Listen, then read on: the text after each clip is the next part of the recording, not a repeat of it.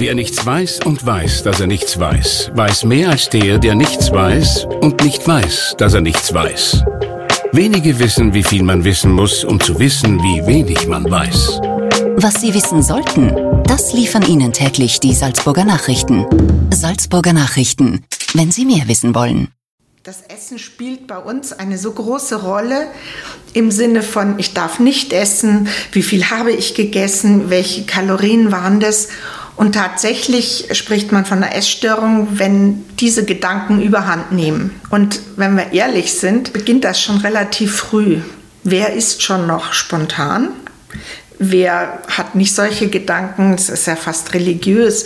Ich habe gesündigt, ich muss jetzt ins Fitnessstudio oder ich äh, büße dafür. Das sind alles Begriffe, die eigentlich so aus dem religiösen Kontext kommen. Und das Essen hat, ob jetzt ähm, was man isst oder wie oft man isst oder zu welcher Uhrzeit man isst, das hat eigentlich überhand genommen, dass es nicht mehr damit zusammenhängt, wann wir Hunger haben, sondern wann der aktuelle Ernährungstrend sagt, wann wir essen sollen. Die gefragte Frau. Ein Podcast der Salzburger Nachrichten. Am Mikrofon begrüßt euch Katharina Mayer und ich bin heute im Frauengesundheitszentrum in der Stadt Salzburg zu Besuch und ich darf mit der Geschäftsführerin Aline Hallhuber sprechen. Hallo, Frau Hallhuber. Hallo, Frau Mayer. Ja, Frau Hallhuber, wir sind gerade jetzt in einer Zeit, in der sich vieles wieder ein bisschen in die Richtung Normalität bewegt. Ähm, nach Monaten des Lockdowns sind wir jetzt endlich wieder öfter unter Menschen. Wir gehen in Restaurants und wir fahren auf Urlaub. Und scheinbar ist es auch eine Zeit, in der sich viele Menschen, vor allem Frauen, wieder mehr Gedanken über ihre Figur machen. Und nicht selten liest man dann Schlagzeilen wie elf Tipps gegen die Corona-Kilos oder weg mit dem Lockdown-Speck. Was denken Sie sich denn, wenn Sie solche Artikel sehen? Also ehrlich gesagt bekomme ich Ausschlag, wenn ich das höre, weil äh, alleine schon die Formulierung Speck oder weg mit den Kilos. Wir haben alle so viele Monate an Schwierigkeiten bewältigt. Wir haben psychisch alle Kraft gebraucht und die ein oder andere und der ein oder andere hat auch mehr zu essen gebraucht. Und ehrlich gesagt ist mir lieber, die Leute essen, als sie gehen sich gegenseitig an die Gurgel. Und ich glaube, dass es ähm, wichtig ist, diese Seite nicht überzubewerten. Wir haben es geschafft. Wir haben diese psychische Belastung tatsächlich halbwegs gut überlebt. Und da sollten paar Kilo mehr eigentlich kein Anlass sein, sich in psychische Abgründe zu stürzen. Mhm. Viele versuchen eben jetzt, diese Kilos trotzdem wieder loszuwerden. Und ähm, das eine ist ja, wenn man, sagen wir mal, ein paar Kilos verlieren will. Und das andere ist, wenn äh, der Umgang mit dem eigenen Körper krankhaft wird und daraus dann eine Essstörung entsteht. Und das ist auch eines der Themen, über die wir heute sprechen wollen. Welche Auswirkungen hat denn Ihrer äh, Erfahrung nach, wie Sie jetzt so ein bisschen schon abschätzen können, ähm, die Corona-Krise auf Krankheiten wie Magersucht gehabt? Es ist so, dass in der Corona-Zeit wir durchgehend offen hatten. Und es ist so, dass ganz, ganz viele Eltern, besonders die Mütter, in Sorge bei uns angerufen haben und unbedingt einen Beratungstermin brauchten weil sie in dieser Zeit festgestellt haben, dass das Essverhalten der Tochter ja nicht entspannt und genussfähig ist. Es ist so, dass die Magersucht immer die offensichtlichste Essstörung ist, die relativ selten ist. Sehr viel häufiger ist die Bulimie, die Essbrechsucht. Mhm. Da merkt man es nicht, weil die Frauen normalgewichtig sind. Jetzt ist es aber so, dass eine solche Essstörung in diesen engen Wohnungen, wo jetzt äh, Familien zusammen waren, kaum ignoriert werden kann, weil man hört, man riecht es. Und mhm. das heißt, ich glaube, dass schon sehr viele Essstörungen vorher auch schon da waren, aber sichtbar wurden sie jetzt in der Corona-Krise. Mhm. Gibt es da schon irgendwelche Zahlen oder Schätzungen, zum Beispiel auf Salzburg bezogen, wie viele ähm, junge Frauen oder auch Männer von Essstörungen betroffen sind? Das mit den Zahlen ist immer so schwierig. Was wir gemerkt haben, ist, dass wir im Vergleich zu 2019 eine 25-prozentige Steigerung der Beratungen hatten. Und wenn früher 40 Prozent Essstörungen waren und 60 Prozent andere psychologischen Themen, so hat sich's umgedreht. Jetzt ist die Anzahl der Essstörungsberatungen auf 60 Prozent gestiegen und nur mehr 40 andere Themen. Und da sind besonders die Eltern, die sich jetzt in der Zeit Sorgen machen und die zu uns Kontakt aufnehmen. Es ist ja so, dass wenn eine Betroffene so viel Einsicht hat, dass sie Hilfe braucht, dann ist sie schon sehr, sehr weit und in Richtung Heilung. Wenn aber die Mädchen, die betroffen sind, das Gefühl haben, das ist ihre Strategie durch diese Krise, dann ist es natürlich sehr schwierig, die Mädchen zu erreichen. Und die Dunkelziffer bzw. die versteckten Fälle, die sind wahrscheinlich auch noch da, ja? Ja, und ähm, wir sollten nicht unterschätzen, es zunehmend auch ältere Frauen, erwachsene Frauen, ähm, ein gestörtes Essverhalten haben. Wir haben ja kaum mehr, irgendwie, kaum mehr hat jemand noch ein normales Essverhalten. Das Essen spielt bei uns eine so große Rolle im Sinne von, ich darf nicht essen, wie viel habe ich gegessen, welche Kalorien waren das. Und tatsächlich spricht man von einer Essstörung, wenn diese Gedanken überhand nehmen. Mhm. Und da sind wahrscheinlich viele, die sagen, nein, ich habe keine Essstörung. Tatsächlich ist das Essverhalten schon nicht mehr entspannt. Das wollte ich eben gerade fragen. Das ist sicher schwierig auch für Betroffene oder ihre Angehörige, das abzuschätzen, wo denn die Grenze liegt zwischen gesundem Abnehmen, sich um seine Gesundheit, seinen Körper kümmern und tatsächlich ähm, eine, eine Esssucht, äh, eine, eine, eine, eine Essstörung zu entwickeln. So ist.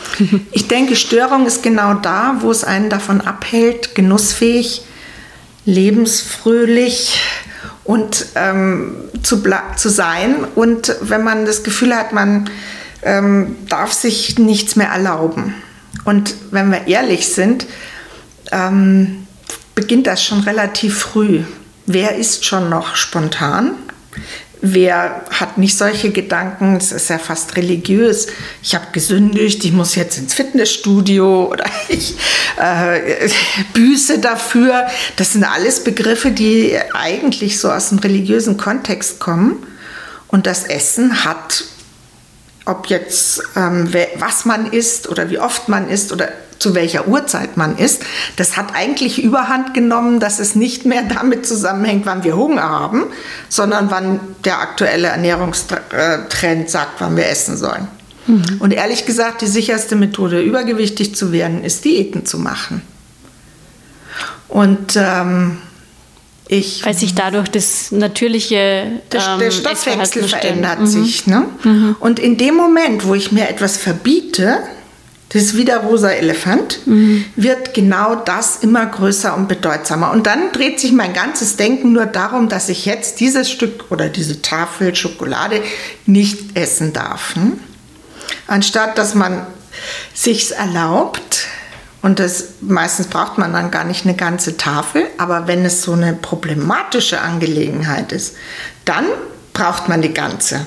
Mhm. Und ich denke, dass das eigentlich so eine Strategie wäre, dass man einfach auch wieder mh, mm, sich was gönnt und genießen kann. Mhm. Äh, wo können sich denn nun Betroffene oder vielleicht auch Angehörige, die vermuten, dass es da eine Freundin, einen Freund gibt, eine Schwester oder so, äh, die eine Essstörung haben könnte. Wohin können sie die, sich die wenden? Ja? Kann man bei Ihnen einfach anrufen oder wie funktioniert das jetzt, falls jemand zuhört und sich ja, informieren möchte? Also bei uns kann man anrufen, man kann einen anonymen und kostenlosen Beratungstermin haben.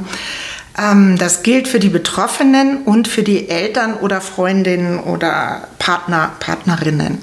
Also wir haben sehr oft Angehörige, die sagen, es gibt ein Problem und ich kann nicht mit dir darüber sprechen und was kann ich tun, um ihr zu helfen.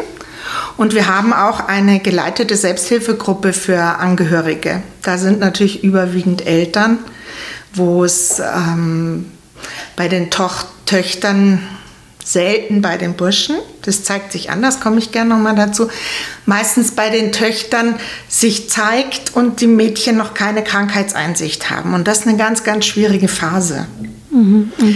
Essstörungen sind immer ein Symptom. Eine Essstörung ist noch nicht die Erkrankung, sondern das ist ein Lösungsversuch der Mädchen. Die Mädchen versuchen, oder auch erwachsene Frauen versuchen, eine Lösung zu finden für einen psychischen Zustand. Wenn wir jetzt Corona nehmen, ist es so, dass in der Zeit einfach das Umfeld sehr feindlich war. Und wir wussten nicht, was dürfen wir, was, was müssen wir. Und in dieser Zeit von großer Unsicherheit ist das Bedürfnis nach Sicherheit sehr groß und Sicherheit und Kontrolle. Und die Mädchen und Frauen erlangen Kontrolle über ihre sehr beunruhigende Umgebung, indem sie ihr Essen, ihren Körper, ihren Sport ganz strikt durchziehen und kontrollieren. Damit gewinnen sie Sicherheit und kontrollieren diese für uns alle ziemlich ähm, umwerfende Erfahrung eines Lockdowns. Mhm. Diese Kontrolle, von der Sie sprechen, die finde ich ähm, recht spannend und die führt uns vielleicht jetzt auch so ein bisschen auf die Metaebene, auf die ich gerne noch kommen würde. Ähm, also ich persönlich habe ja geglaubt, dass vielleicht ähm, durch die ganzen Lockdowns und dieses Social Distancing uns Schönheit vielleicht nicht mehr so wichtig sein wird nach dieser Krise. Jetzt schaut es aber eigentlich ganz anders aus. Ich habe auch gelesen, dass Schönheitsoperationen zugenommen haben. Ähm, die Leute haben sozusagen die Zeit genutzt, wo man dann die Narben nicht sieht, weil sie eh keinen treffen und so weiter. Ähm, das heißt, sind wir immer noch in einer Art Schönheitswahn gefangen als Gesellschaft? Ja. Und er hat noch eine weitere Dimension bekommen. Und zwar dadurch, dass wir ja nicht mehr oder kaum mehr Realmenschen begegnen, können wir alle technologischen Möglichkeiten nutzen, um uns zu verschönern, zum Beispiel in Zoom-Sitzungen mit einem Softfilter. Wenn wir Fotos zeigen, werden die bis zur Unkenntlichkeit ähm, verändert. Ähm, und gleichzeitig wissen wir ja selber, wie wir beieinander sind und die Unzufriedenheit steigt. Und meiner Theorie nach ist die, also diese ansteigende Schönheits-OP, ähm, dass das ein verzweifelter Versuch ist und eine sehr unproduktive Methode, dass Frauen versuchen, Zufriedenheit herzustellen. Und wir alle wissen auch, schöne Frauen und dünne Frauen sind unglücklich und nicht automatisch glücklich. Aber wir haben so das Bild, wenn wir schön und dünn und schlank und sportlich sind, dann sind wir endlich beliebt. Mhm, mhm. Und wir versuchen, Entschuldigung, wir versuchen vielleicht auch, wenn ich so richtig raushöre, diese Diskrepanz zwischen dem, was wir über Social Media, über eben, wie Sie sagen, Zoom-Filter und alles Mögliche uns darstellen, wo wir immer ein bisschen besser ausschauen, als wir eigentlich in Wirklichkeit ausschauen. Und dann stehen wir zu Hause vor dem Spiegel und denken uns, oh nein, gefällt mir gar nicht. Und man versucht dann sozusagen diese Diskrepanz zwischen dem erwünschten Erscheinungsbild und dem eigentlichen ein bisschen zu zu füllen, oder? Oder zu über, überwinden. Ja, und dazu kommt noch was, und das wird oft vergessen. Bei Zoom gibt es ja die Möglichkeit, dass man die eigene, ähm, das eigene Bild auch sieht. Mhm. Ähm, das heißt, wir haben plötzlich ununterbrochen die Möglichkeit, uns selber, unser Gesicht, unseren Habitus zu beobachten. Und ähm, ich weiß noch, am Anfang habe ich mir gedacht, oh, das lenkt mich so ab, ich muss das abschalten. Und dann hatte ich irgendwann mal so Spinat zwischen den Zähnen. Dann habe ich gedacht, nein, ich muss selber kontrollieren, ne? welchen Ausschnitt sieht man ähm, ne? mhm, und mhm. all diese Dinge. Und die Realität ist natürlich, ich war also immer geschminkt und so, ne? bin ich im realen Leben auch nicht. Und ich war natürlich eine Frau ohne Unterleib. Ne? Das mhm. heißt, unten haben wir alle Jogginghose ja. oder gar nichts. Das typische Zoom-Outfit eben. Ganz genau. Oben sehr adrett. Genau. Und plötzlich müssen wir wieder als vollständiger Körper uns mit anderen Menschen in Kontakt begeben. Das heißt, wir sind plötzlich wieder ganz. Und ähm, das heißt, wir sind auch sehr, sehr kritisch dabei. Mhm. Ich liebe den Spruch von Christian Morgenstern, schön ist, was mit Liebe betrachtet wird.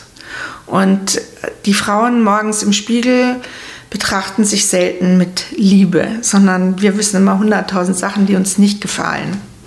Und ähm, ich wünsche, und das wäre vielleicht auch ähm, hilfreich, so als Übung, sich morgens liebevoll zu betrachten und nicht als defizitäres Wesen, das nicht schön genug, nicht jung genug und nicht schlank genug ist. Mhm. Das wäre sicherlich äh, sehr hilfreich für viele und eventuell würde das auch ein bisschen gegenwirken ähm, zu diesem Perfektionsanspruch, den wir auch an uns selbst haben äh, und der ja auch irgendwie Hand in Hand mit dieser Kontrolle geht, über die wir gerade gesprochen haben. Warum glauben Sie, haben denn so viele Frauen das Gefühl, nicht gut genug zu sein, so wie sie sind? Tja, also kurz gesagt denke ich, das ist die mangelnde Selbstsicherheit. Wir hatten das Thema Sicherheit gerade schon. Ne? Ich denke, Selbstbewusstsein, Selbstsicherheit würde ja uns ein bisschen ruhiger werden lassen. Ne? Wir versuchen uns perfektionistisch durch dieses Leben zu tragen. Wir haben es ja auch durch die Krise versucht. Plötzlich wollten alle eine Sprache lernen, eine zusätzliche neue Sportart lernen und endlich habe ich Zeit für dieses Perfektionieren das habe ich als sehr schwierige und auch bedrohliche Situation für Frauen erlebt, die eh schon überbelastet sind. Und jetzt müssen sie auch noch die schönsten, die tollsten, die wunderbarsten Geliebten sein. Und das macht Frauen krank, das kränkt Frauen auch im wahrsten Sinne des Wortes. Und ähm, die Kontrolle über uns können wir noch relativ einfach uns vorstellen, dass wir die gewinnen die Kontrolle über das Leben draußen und wie wir wahrgenommen werden, das funktioniert eben nicht. Und deshalb kontrollieren wir das, was wir können, nämlich uns selbst und unseren Körper, oder? Mhm. Genau. Und wenn wir jetzt anschauen, dass das bei jungen Mädchen der Fall ist, ne, was so familiendynamisch passiert, eine Zeit, wo, also ich in der Pubertät war draußen, meine Mutter wusste nicht viel, was ich tue und wann ich das tue. Und, ähm, und jetzt hocken diese armen Jugendlichen mit ihren Eltern zusammen im Wohnzimmer am Esstisch, machen ihre Hausübungen unter Kontrolle und diese Räume fehlen. Und das Einzige, was sie noch kontrollieren können, ist ihren eigenen Körper und ihre eigene Essverhalten. Ne? Mhm. Bei, diesem, bei dieser Perfektion oder diesem Perfektionsanspruch und diesen Selbstzweifeln, welche Rolle spielen da Männer eigentlich dabei? Können uns Männer das Gefühl geben, eben nicht genug zu sein oder können sie vielleicht sogar gegensteuern? Kann ein aufmerksamer Partner, ein verständnisvoller Partner, der sagt, ähm, du musst dich jetzt nicht für mich schminken oder, oder du schaust schön aus, wie du bist, kann das viel bewirken auch? Das kann viel bewirken. Das Problem ist nur, dass die Frauen es ja trotzdem nicht glauben. Ne? Also das kann auch ein sehr frustrierendes Verhalten sein für Männer. Ne? Die sagen zwar, ich finde dich so, wie du, schön, wie du bist, schön. Ich mag auch die fünf Kilo mehr an dir. Ne? Das fühlt sich mhm. gut an. Und trotzdem unterstellen wir ihm, ja, das sagt er nur, weil er mich liebt. Ne? Mhm. Oder ähm, das ist nicht ernst gemeint. Ich glaube, dass der Konkurrenzdruck unter Frauen da eine sehr große Rolle spielt. Und wenn ich mir anschaue ähm, in diesen Social Media, was für eine Bedeutung die Bilder da haben, die ja alle bearbeitet sind. Ne? Das heißt, das Mädel sitzt vor dem Computer, schaut rein, sieht eine wunderschöne Freundin von sich, die ihr Bild sicher bearbeitet, vergleicht sich und wird natürlich unzufrieden. Ne? Mhm. Der Vergleich macht unsicher. Ähm, wir haben auch schon über Selbstoptimierung gesprochen, ist ja gerade ähm, ein Riesentrend, gerade jetzt in der Krise, wie Sie gesagt haben. Die Leute haben auf einmal Sprachen gelernt und auch sonst ist es gerade auf Instagram ein, ein, eine Riesensache. Immer quasi, man soll immer weiter an sich arbeiten und man ist nie genug. Sie haben gesagt, das äh, ist sehr, sehr schlecht oder sehr schlimm für Frauen, kann Frauen sehr belasten. Und wenn wir uns jetzt aber die Rolle von sozialen Medien anschauen, das wird ja immer gesagt, sozusagen durch diese Bilder, die wir sehen, wird, ähm, werden solche äh, Denkweisen noch weiter verstärkt. Ähm, macht es Sinn, wenn man äh, den sozialen Medien die Schuld gibt oder tragen wir nicht alle auch gesellschaftlich durch unser Verhalten ständig dazu bei? Ist das vielleicht ein bisschen eine, ja, versuchen wir da manchmal vielleicht die Schuld ein bisschen abzugeben und zu sagen, ja, Instagram ist schuld, aber eigentlich tragen wir alle selbst dazu bei? Also ähm, die sozialen Medien sind nie alleine schuld. Was man sozusagen nicht hatte, war diese unendliche Bilderflut und nicht die technologischen Möglichkeiten, diese Bilder bis zum Erbrechen im wahrsten Sinne des Wortes zu optimieren. Ich glaube, dass die Social Media etwas triggern, was schon vorher da ist. Das heißt also, wie, so wie die Essstörung keine, nicht die Erkrankung ist, sondern die Ursache liegt in uns selber, zum Teil in depressiven Verstimmungen, zum Teil darin, dass wir nicht mit uns zufrieden sind, weil wir uns immer als defizitäre Wesen erleben. Aber auch wenn wir zum Beispiel frühkindliche Erfahrungen gemacht haben, wo wir nicht gut gebunden waren in unserer Familie oder ähm, auch nicht so gelobt und unterstützt wurden, wie wir das vielleicht gebraucht haben. Und das ist übrigens bei allen Menschen. Ne? Wir haben alle Erfahrungen, die uns irgendwann mal nicht so richtig optimal erreicht haben. Und dass, wenn da so Sachen zusammenkommen, dann kann es den Ausdruck in einer Essstörung kriegen, aber zum Beispiel auch den Ausdruck in einer Sportsucht. Das wird ganz oft übersehen, ne? dass eigentlich manche Frauen wirklich nur was essen, wenn sie wissen, dass sie nachher genug Sport machen können. Und dass sozusagen dieses Essen und dieses Genießen kompensiert werden kann. Mhm. Und das ist natürlich, ähm, wir sollen uns alle mehr bewegen, wir sollen alle so toll sein und so. Das ist etwas, was uns so gesagt wird, mach das, das ist das einzig wahre und Gute, dann fühlst du dich gut und dann bist du gut. Mhm. Und genau so stimmt es natürlich nicht. Und auch der Sport wird exzessiv betrieben. Und wenn dann die Mädchen keinen Sport machen, haben sie das Gefühl, sie versagen. Mhm. Ein Problem, das ich auch noch oft beobachte, ist, dass Menschen, die jetzt nicht der gesellschaftlichen Vorstellung von Schönheit entsprechen, oft ausgegrenzt werden. Ich frage mich da, woher kommt denn dieser Hass auf Menschen, auch wirklich Hass, man muss es so nennen in den sozialen Medien, auf Menschen, die vielleicht ein paar Kilos mehr haben oder eine schiefe Nase oder die sich vielleicht die Beine nicht rasieren wollen, wie auch immer. Ähm, warum schlägt denen so eine Antipathie entgegen? Naja, Personen, die sich nicht anpassen, bedrohen natürlich mein Selbstkonzept, wenn mein Selbstkonzept davon lebt, dass ich perfekt bin.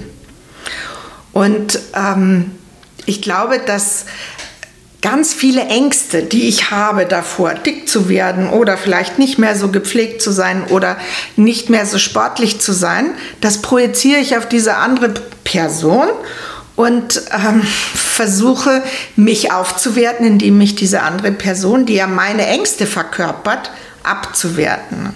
Hm, ist das sozusagen ein bisschen ein Selbstschutzmechanismus, oder? Ja, wobei der absurd mhm. ist, weil wir ja. sind natürlich alle getragen von der Angst. Ähm, was ist, wenn wir dick werden oder alt werden? Und das werden wir hoffentlich alle. Das ist ja, ich denke mir, ach so, ab einem gewissen Alter spielt das nicht mehr so eine Rolle. Mhm. Und äh, wir haben mal eine Befragung gemacht zu Schönheitsoperationen, wer die machen würde. Ne? Und das war sehr interessant, weil die äh, Gruppe zwischen, zwischen 20 und 45, die meiner Meinung nach irgendwie von der Natur noch mit Schönheit gesegnet ist, die waren die unzufriedensten und hätten am meisten Schönheits-OPs in Anspruch genommen, wenn sie kostenlos wären und so. Und die Altersgruppe, in der ich bin, also 55 bis 75 oder Ende, ähm, diese Gruppe war viel versöhnter mit dem eigenen Körper und ja, und das, ich muss nicht mehr aussehen wie 35, ich darf aussehen wie 58 und lauter so Dinge. Ne? Und das finde ich irgendwie interessant. Also wenn man, man kann schon mit den Erfahrungen oder mit den Jahren auch so ein Stück selbstversöhnter werden. Mhm. Äh, wir haben schon darüber gesprochen, dass Essstörungen ja oft nur das oder eigentlich immer das nur das Symptom sind und dass dahinter oft psychische Erkrankungen stecken. Ähm, nun ist es so, dass die psychische Gesundheit ja irgendwie immer noch ein bisschen als Stiefkind der Gesundheitsvorsorge gesehen wird. Warum ist das so? Warum können wir in Österreich nicht ähm, ganz offen über Depressionen und Burnouts und, und äh, so weiter sprechen? Weil es leider häufig als totale Schwäche und individuelles Versagen gesehen wird. Ich denke, wenn ähm, alle, die im Leben schon mal psychische Probleme hatten und ähm, Medikamente, Psychotherapie oder so bekommen haben, wenn die sich hinstellen und sagen, hallo, ich, ich hatte auch mal eine Phase in meinem Leben, die schwierig war, dann würde uns klar werden, dass ganz, ganz viele Menschen, die wir kennen, die wir vermeintlich gut kennen, tatsächlich Krisen bewältigt haben. Und das ist eigentlich eine große Leistung, ist etwas, was man würdigen muss ne? Mhm. und nicht diffamieren. Ich glaube, dass uns klar würde, dass Krisen zum Leben dazugehören. und dass ähm, einfach ganz viele Menschen eigentlich am besten Strategien lernen, wie man dies, mit diesen Krisen umgeht, dass man Hilfsangebote in Anspruch nimmt, dass man sich Psychotherapie holt, dass man nicht nur auf körperliche Symptome schaut, sondern eben auch auf die seelischen. Außerdem ist es für eine Gesellschaft sehr, sehr teuer, wenn man das ignoriert, weil tatsächlich sind das sehr langwierige Erkrankungen und die kosten unsere Gesellschaft und das System eigentlich mehr als frühzeitige Psychotherapie oder und Beratungen. Ein Problem ist wahrscheinlich eben auch, dass wir eben nicht so richtig übers Scheitern sprechen können, Ganz oder? Genau. Wir sprechen immer nur darüber, was wir können und was wir schaffen müssen, aber nicht darüber, was wir nicht können und was wir vielleicht falsch gemacht haben. Also es ist zum Beispiel auch so, dass Männer sich da besonders schwer tun. Ne? Wenn wir uns die Statistik anschauen, bringt sich eine Frau um und drei Männer bringen sich um. Das heißt, bei einer Zahl von 1 zu 3, dass die Männer einfach viel mehr bedroht sind, in, an ihrer psychischen Erkrankung zu sterben. Jetzt sind aber Männer auch diejenigen, die kaum Hilfeangebot, Hilfsangebote nutzen. Oder zum Beispiel zeigt sich die Depression bei Männern anders nicht durch Zurückgezogenheit und ähm, Selbstaggression, sondern es zeigt sich durch Jezorn, durch Ärgerlichkeit, durch Schuldzuweisungen an andere. Das hört man öfter, wenn meine Frau nur das und das richtig täte, ob besseres Essen, mehr Sex, mehr Zuwendung, dann würde es mir gut gehen. Und häufig versuchen Männer durch Alkohol genau das Problem zu bewältigen. Und das ist natürlich ein ein schlechter Therapieversuch, der dann kapital schlechte Folgen für ihr Leben auch haben. Mhm. Es gibt ja immer wieder äh, Bestrebungen, vor allem von Influencerinnen in sozialen Medien, ein bisschen mehr die Realität zu zeigen. Zumindest ist es jetzt auch wieder ein bisschen zu einem Trend geworden. Und mir ist aber dann aufgefallen, dass ähm, Influencerinnen zum Beispiel, die bewusst negative Seiten aus ihrem Alltag zeigen und vielleicht mal Videos posten oder Fotos, auf denen sie weinen, die haben damit extrem viel Kritik auch zu kämpfen. Und es werden dann so Sachen geschrieben wie, jammer nicht so rum, anderen geht es noch viel schlimmer. Und äh, da frage ich mich schon, ist da schon ein richtiger Wettbewerb ausgebrochen, wem es noch schlechter geht? Oder äh, warum ist das dann auch wieder nicht okay? So wie man es macht, macht man es verkehrt sozusagen. Also ich glaube, dass wir alle sehr und sehr schwer tun in dieser perfekten Welt, in Anführungsstrichen, und als perfekte Person unsere Gefühle zu zeigen. Und wenn Sie mich fragen, was so die, die, die Hauptkrise in dieser Corona-Zeit war, ist, dass man plötzlich die Gefühle mit den anderen Familienmitgliedern nicht mehr ignorieren konnte. Früher konnte man dann laufen gehen, Freundinnen treffen. Äh, es wurde sehr viel Energie zum Beispiel in Ehen, wenn es da eine Außenbeziehung gibt. Das hat ganz viel stabilisiert in der Hauptbeziehung. Und diese Möglichkeiten bestehen nicht mehr und das führt zu Konflikten. Und diese Konflikte auszuhalten, indem man sagt, ich, mir geht es nicht gut, wie sie die Influencerin nennen, diese Konflikte aber auszuhalten, ohne dass irgendjemand dabei draufzahlt, wäre so wichtig. Ne? Man darf Gefühle haben, man darf sie äußern. Das heißt noch lange nicht, dass alle die Bedürfnisse befriedigen müssen, ne? mhm. aber dass man sie haben darf.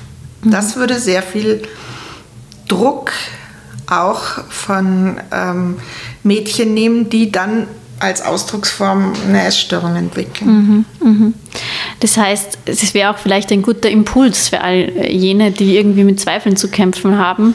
Man darf alles zeigen. Man darf, Man darf Gefühle haben und ähm, de facto wissen wir ganz genau, nur Menschen, die wir eigentlich, die wir nur Menschen, die stark sind, trauen sich das.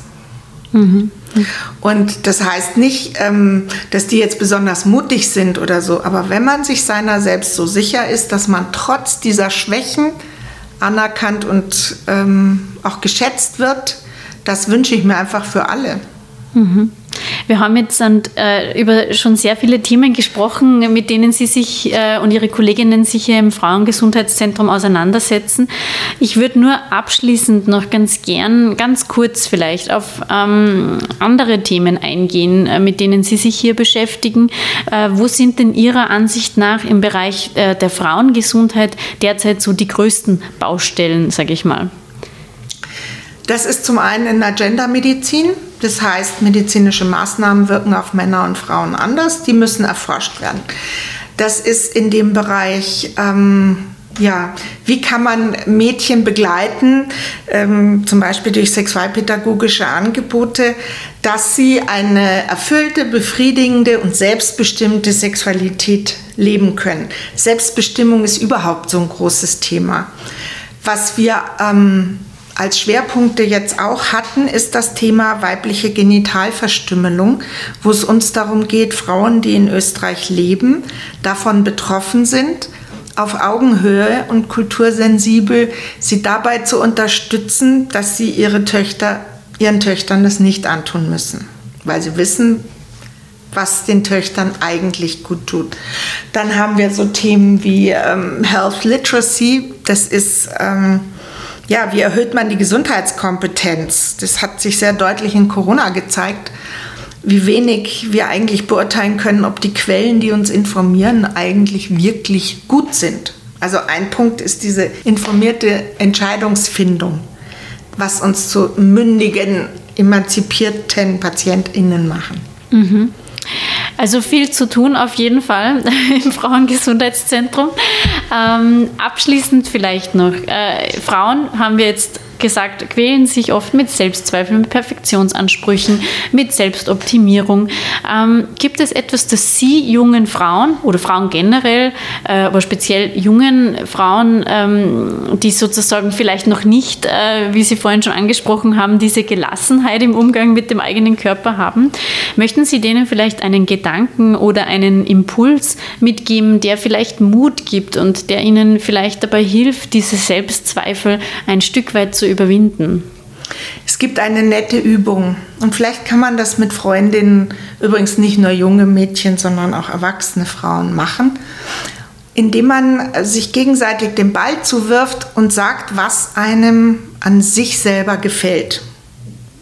Und es ist so interessant, wie panisch Mädchen reagieren, wenn sie, oder Frauen, wenn sie sagen müssen, was sie an sich mögen. Das ist nämlich das noch größere Tabu.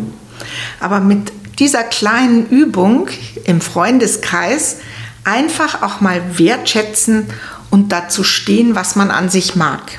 Wir sind nicht eine einzige Baustelle. Und dass man diese Aspekte ins Bewusstsein holt und nicht nur den Pickel, den man riesengroß auf der Stirn wahrnimmt, ähm, den kein anderer so sieht. Ne? Mhm. Schöne Schlussworte, vielen Dank. Ich hoffe, das probieren viele zu Hause aus. Werde ich auch gern ausprobieren. Ich äh, sage vielen Dank, Frau Hallhuber, für das spannende und interessante Gespräch, für die Impulse, die Sie uns da heute gegeben haben. Ich danke Ihnen sehr herzlich auch für die Möglichkeit, das tun zu dürfen, darüber sprechen sehr, zu können. Sehr, sehr gerne. Danke. Und ich danke allen Zuhörerinnen und Zuhörern. Ich hoffe, ihr seid bei der nächsten Folge der gefragten Frau wieder mit dabei. Und wenn ihr Rückfragen, Feedback, Anregungen oder Wünsche habt, dann schreibt mir gerne direkt eine E-Mail an katharina.meier.sn.at. Bis zum nächsten Mal. Das war ein Podcast der Salzburger Nachrichten. Redaktion Katharina Mayer und Sabrina Klaas. Wenn Sie mehr wissen wollen, finden Sie uns im Internet unter www.sn.at.